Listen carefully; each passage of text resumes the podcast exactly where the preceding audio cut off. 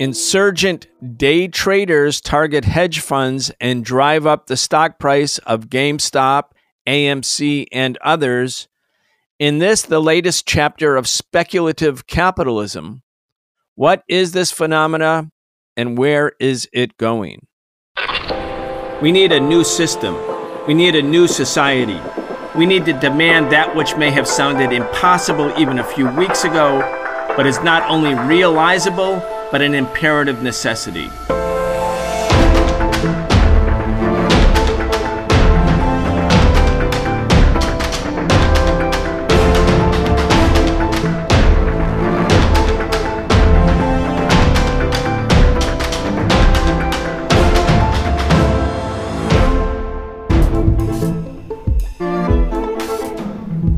Deepening unemployment, a looming wave of evictions, massive and widening inequality. There's no denying it. Capitalism is in crisis, and capitalism is the crisis.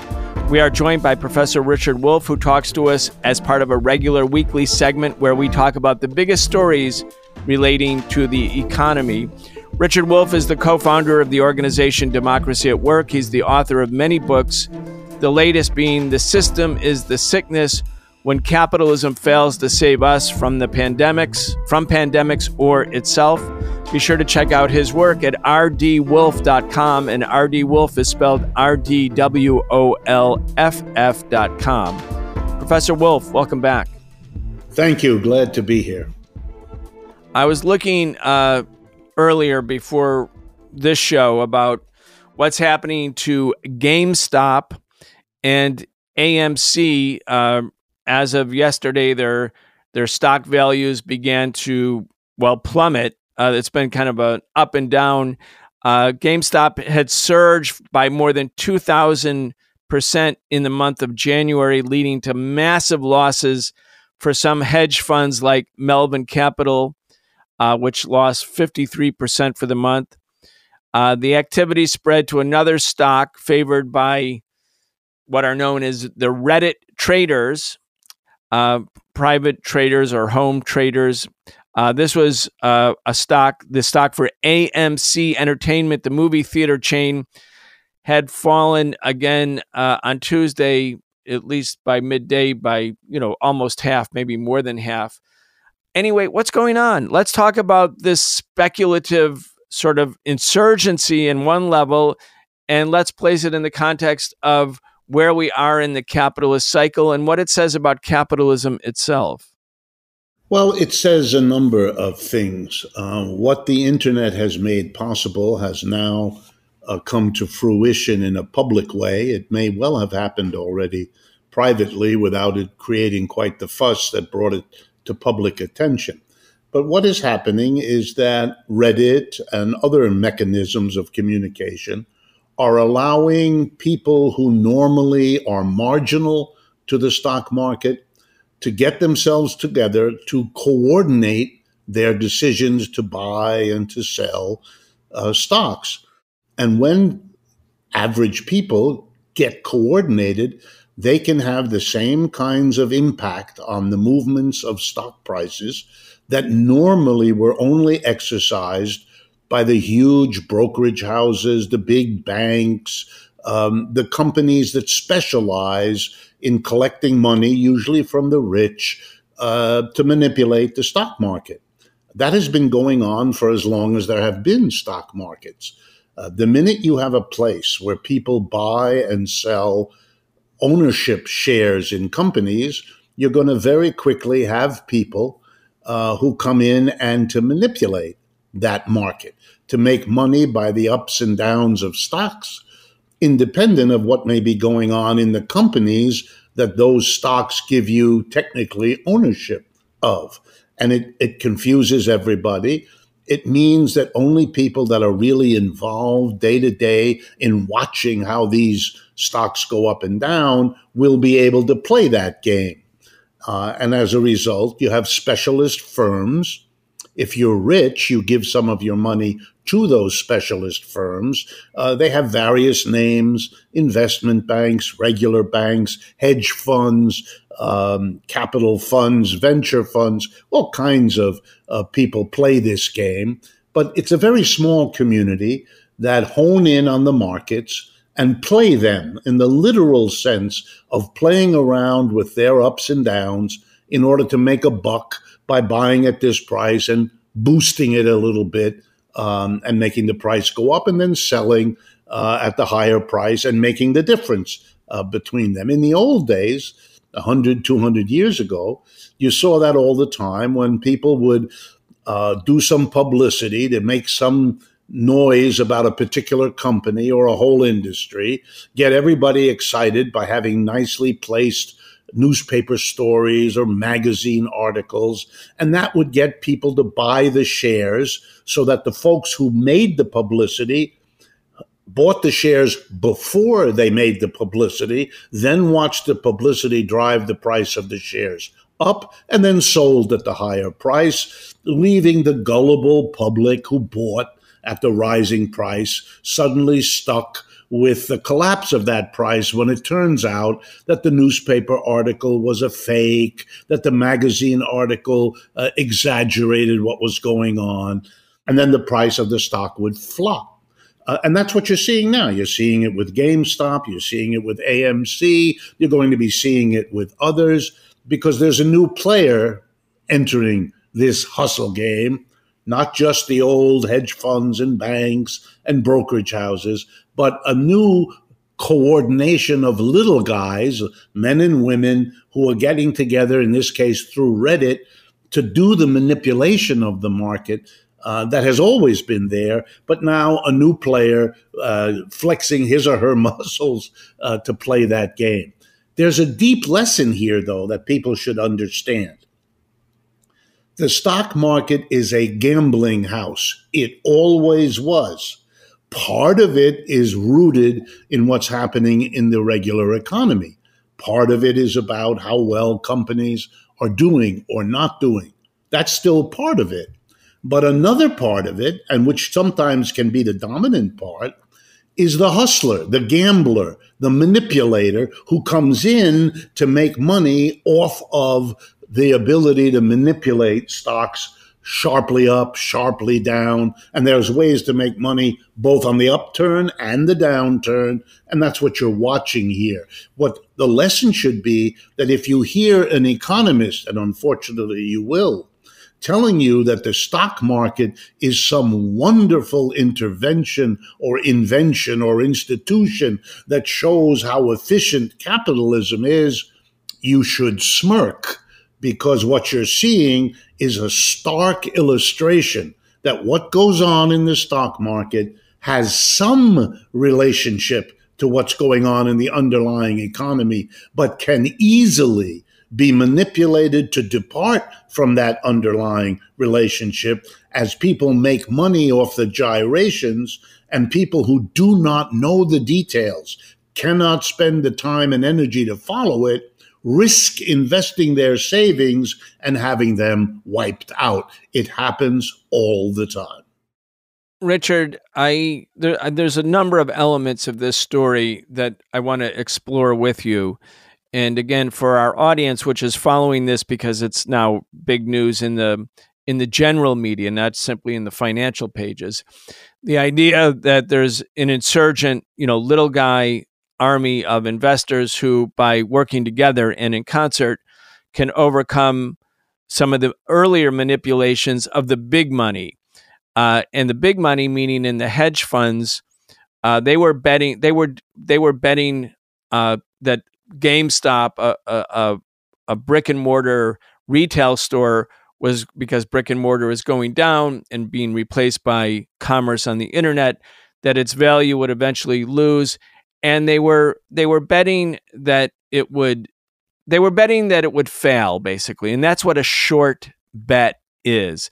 In other words if you think about the stock market as you're putting it as a as a casino as a gambling place then uh, those who bet who make a bet who actually make a bet that a, a stock will fail if the stock goes up instead of going down then they're stuck with the with the short bet and they have to cover it and they have to they've already been paying interest on the short bet and consequently, they can lose billions of dollars, which they did, like Melvin Capital, overnight.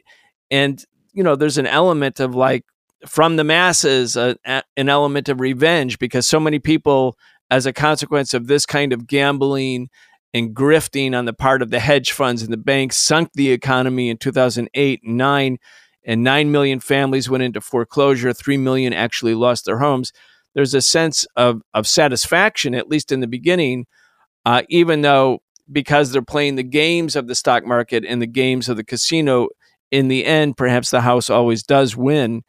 Uh, but i want to try to have for our our audience that doesn't play the stock market doesn't is not familiar with the lingo what does it mean to short a stock? How does it actually work?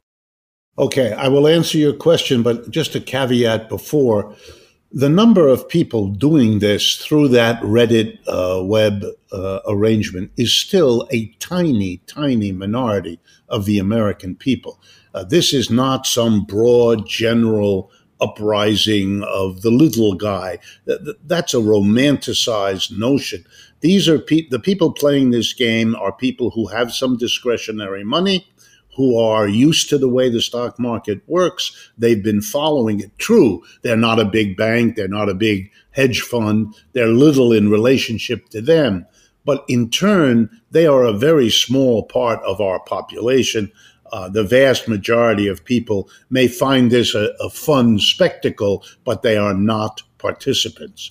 Okay, having said that, a short is really quite simple uh, as a game. Here's the way it works. I think a stock is going to go down, perhaps GameStop, because uh, brick and mortar stores are not being visited by people because of COVID, et cetera, et cetera. And so their business is going to die. Um, and so you think to yourself, let's say their shares are worth $20 a share, that this is a company that's on the way out. It's going to go down to $15 and 10 and 5. So here's what you do if you believe that the share price is going to go down. You borrow the shares. You can do that. You can go into the stock market and you borrow the shares. So let's say you borrow a thousand shares of GameStop today when it's $20 a share and you expect it to go down. You pay a person to borrow their shares. That's how this is done. That's the attractiveness of the person who owns the shares. That person can lend them to you. Uh, you pay them a fee for that and they promise, and they are legally bound, to return those thousand shares to you, let's say three months from now or some set period. And here's what you do you, bu- you give that fee to that person, you get the shares lent to you. You then immediately sell them, and you you've sold you've uh, sold the shares you borrowed, and you, you've earned $20,000. You've sold the thousand shares you borrowed at the then price of two, $20 a share. You hope that the shares over the next three months drop, let's say, to make it simple, to $10. That's what you're betting on. You then, at the end of three months, you take uh, 10,000 of the 20 you got when you borrowed them and sold them, you take 10,000, buy back a thousand shares at $10 a share, give them back to the person from whom you've borrowed them, and the other 10,000, the difference between what you got when you sold the borrowed shares and when you give them back is yours to keep. You've paid a trivial fee, let's say three or four hundred dollars, and in three months you've made ten thousand. That's a very attractive proposition, which is why people do that all the time. It's called shorting the stock, but it, it's just a shorthand for saying you've gone through this borrowing, holding for a period of time, and then returning the shares, having sold them at the high price when you borrowed them, and having bought them back when you return them to the person you borrowed them from and having been able to do that at a lower price. You will, of course, be frustrated if the price doesn't go down.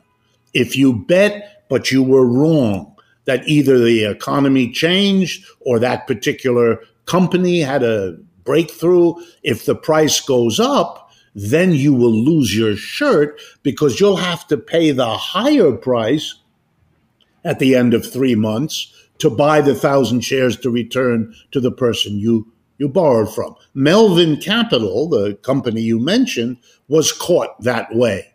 They had borrowed huge millions of shares, and now they had to buy them back at a higher price than they had sold them for. And so they were out all that money. It basically bankrupted that firm. And it shows you that if you bet wrong, you can be as badly whacked as you can gain if you bet right.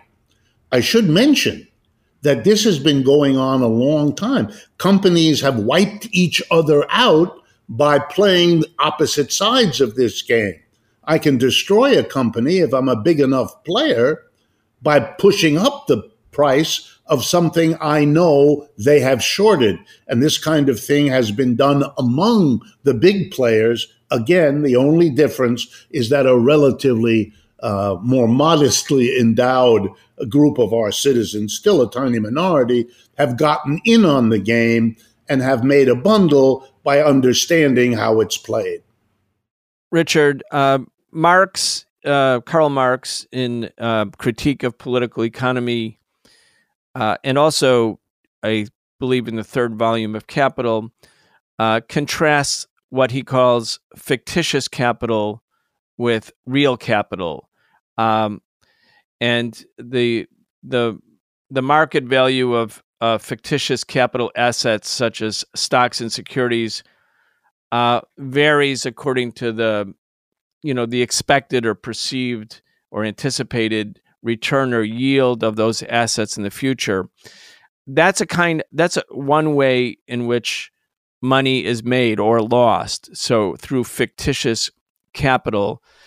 And then there's the real capital where you know a capitalist brings workers together under a single roof uh, historically and uh, purchases machinery and raw materials and puts the workers to work uh, at a wage and by you know bringing human labor together with raw materials and machinery say sort of the congealed or earlier existing human labor they uh, a product is created and then a product or a commodity is sold and it's sold at a at a value which is determined by the general or average price of commodities. It can't be just a arbitrarily determined price because it won't be competitive otherwise. And and the profit is gained, but the profit itself is derived not at the point of sale.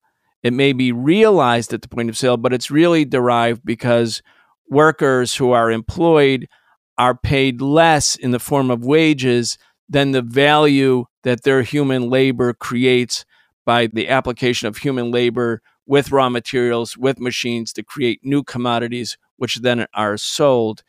So, so we're we're talking about fictitious capital versus real capital, different ways in which capitalists make money, and we can see if we're talking about Marx, he's writing critique of political economy in 1859 or Capital. The first volume comes out, I think, in 1864. So a long time ago, 150 years ago. But this phenomena of money making through these two different uh, sort of mechanisms, fictitious capital versus real capital, still with us. Ha- have the the roles uh, or the role of fictitious capital versus real capital has it shifted with with modern economy obviously in the 100 years since you know capital was written and and beyond well i think there are two issues here that we should keep separate one is that yes the core of capitalism has been uh, the production of goods and services uh, hiring workers putting them to work selling the output uh, giving part of the revenue back to the workers so they keep working and keeping the rest for the entrepreneur who sets the business up or runs it. Uh, that we all understand. But that very system that emerged out of feudalism quickly discovered that as, as you grow your business, as you succeed, as you outcompete others, and you become larger, you need larger and larger amounts of money uh, to buy your inputs at an advantageous price, uh, to hire workers and keep them working, even if you have a slack period. And so, what you need is money. You need access to money. You need to be able to go to a bank and borrow. You need to be able to go to a stock market and give these people pieces of ownership in exchange for the money that you need to grow your business. So it is a natural, logical outgrowth of the quote unquote real side of capitalism to have this financial side, or if you like, this fictitious side. There's a temptation, however, to think that it, because we're not doing the production of goods and services in finance, that somehow it's not as important or not as crucial. That's not correct. It is just as important and just as crucial because the production of goods and services is now dependent in all sorts of ways on what we call capital markets or banking or finance or fictitious, if you like, capital. They're different. They make their money in different ways, and I don't want to lose that difference. But the difference is not more or less important. The system is one system. They depend on each other, the finance and the others. Having said that, yes, over recent decades, particularly, finance has grown. And the, the basic reason for this, and it's really important that people understand this, the basic reason is that there were changes in the real economy that made it become more dependent on the financial side.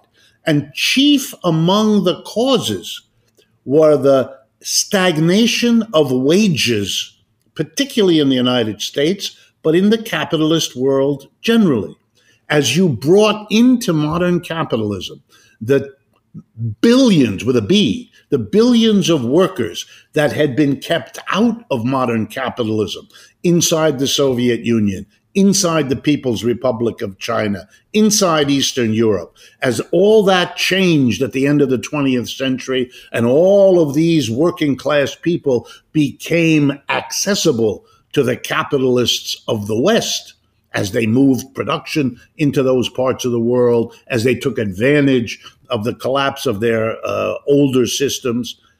What you had was that there were too many workers looking for work, basically, globally. And capitalists were able to take advantage of that and not pay them rising wages, as had been the case in the United States and Western Europe for the century before that.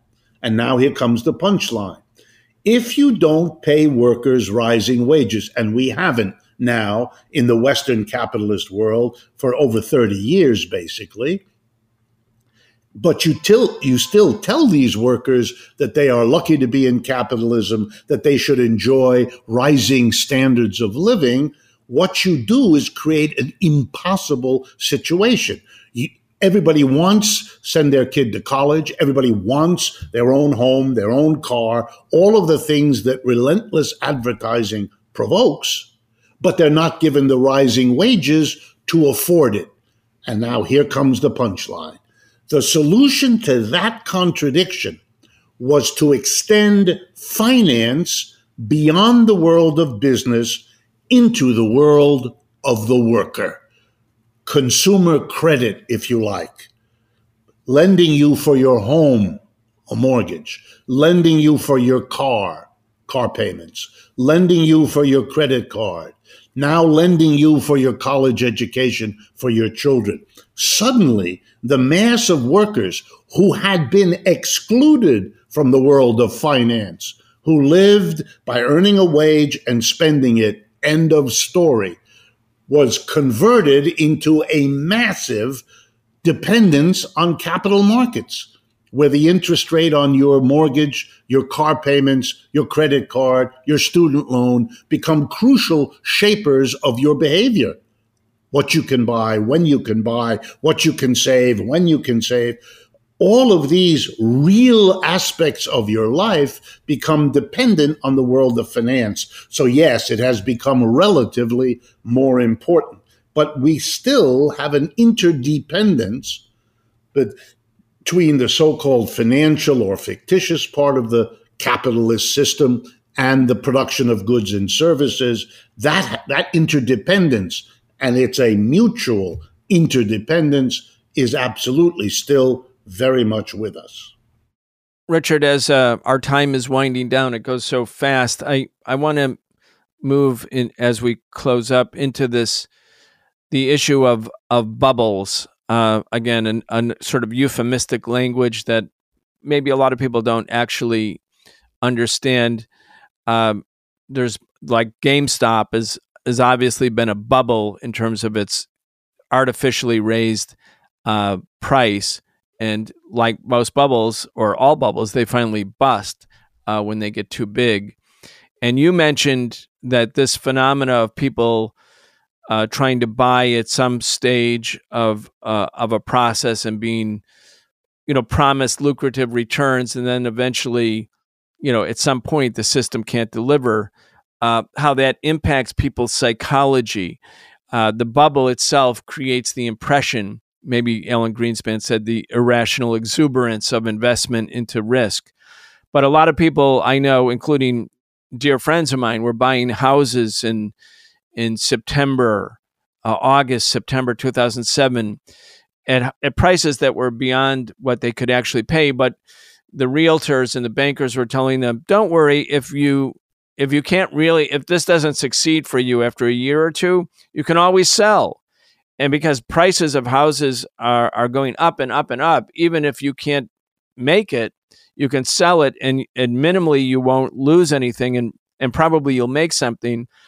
And then the bubble burst and the prices of, of houses suddenly precipitously uh, declined in such a dynamic way that millions of people, one, couldn't pay their mortgage and couldn't sell the house because nobody uh, could buy them and also credit, which seemed to be so available, sort of went out. I mean, no banks weren't lending to anybody uh, unless you were super super rich, uh, and and thus this big part of the of society was was bankrupted overnight. Uh, for black homeowners, it was uh, most disproportionately devastating uh, wealth in black families was really like 95% was wiped out because so-called wealth which is just another word for savings was already you know located within someone's home the the actual existing house that people in many cases could no longer afford especially if they couldn't if they lost their job then they didn't have an income to continue to pay the mortgage and its high interest rates. Anyway uh, another bubble. I mean, are we is is the bubble element something new? Is it new in the sense that it's more pronounced? Where are we? Uh, not just simply in this particular business cycle, but when you look at the trajectory of capitalism and the creation of a dot com bubble, then a housing bubble, now these other speculative bubbles. Uh, what does it mean? Bubbles have been part of capitalism from the beginning. They have been a very troubling part. Typically, a bubble simply means that the price of something becomes bid up by uh, manipulators of the market, by people who honestly believe that this is a great investment to make in the way you just described, folks uh, thinking about their homes uh, back uh, 10 or 12 years ago.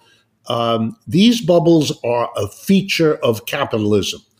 They happen over and over again. One of the most famous ones that historians point to was a decision that the world would be transformed as the Dutch tulip business back in the 1720s, long time ago, centuries ago. Uh, people started investing in tulip farms and buying tulips, which the bulbs could be sent around the world and they were beautiful and they would be a everybody in the world would plant a garden with tulips, etc., etc. And the price of tulips went crazy, uh, lasted for a while. A lot of people made a lot of money as the price zoomed up, and then something happened to the bubble burst. And we've had these bubbles in uh, things like tulips. We've had them in gold, in silver, in in rare earths. In you name it, there's been a bubble in it. Stock market became a perfect place for this kind of bidding of the price to go up and create. And we've had stock market bubbles. Every time a bubble happens, a debate immediately starts. Is this going to be a bubble? In which case, I shouldn't get near it, or is this time it's going to be different? Or even if it isn't different, it's got a long way to go before it bursts, and I can get in, ride it up, and get out in time before the bubble brings it all down. These ideas bring people in who therefore make the bubble happen. And they, of course, bring in people who stay too long and then get wiped out. Uh, my guess is, I don't know for a fact, but my guess is that the, the people who played the, the GameStop bubble rising up were convinced they could stay in a little longer, that nobody would come and me- mess up the game. But there's always something which brings it all to an end because the price is so clearly gotten out of whack with any underlying reality. Uh, you can always see it Monday morning when you look back. You got 2020 vision but the name of the game is always making money on the way up when you can't see into an uncertain future. But the, the catastrophe of this each time is that millions, often of people, are either thrown out of work or lose their savings, banks go belly up, companies default on their obligations to other companies. The damage can be enormous. But if you're going to have a capitalist system, it's like with the periodic business cycle crash, bubbles and burst bubbles are part of what you get with that system. It's simply important to remember that capitalism has at least as many burdens of this size as it brings blessings, which is why always the critique of the socialists that were smart was not that capitalism has nothing to offer. It was always we can do better in the sense we can hold on to what capitalism achieved and get rid of all the negatives that capitalism has always brought with it. Very, very important point. And and when we think about the evils, I, I had done some reading some time ago about the tulip mania and the tulip crash in the Netherlands. And uh, to to overcome their immense losses when the bubble burst, uh, it accelerated the Dutch elites' entrance into the African slave trade as a way to to compensate, uh, showing the the evils of capitalism and its problems uh, can't be overcome by looking for another stage of capital investment that will be better or more humane or less evil or less dangerous. But we, in fact, need to look for a different system. Richard Wolff will give you the last word. 30 seconds left.